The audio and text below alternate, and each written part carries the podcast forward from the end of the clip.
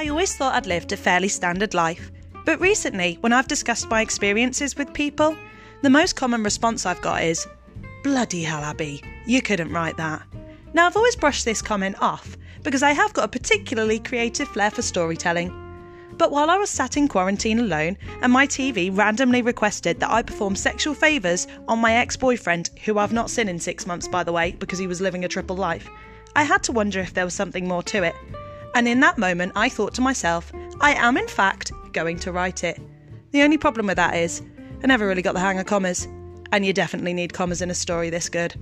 So here I am, a 29 year old singing personal trainer from Norfolk, with a dodgy Essex Scottish twang, and I'm about to make my very own podcast to tell you the tales of me.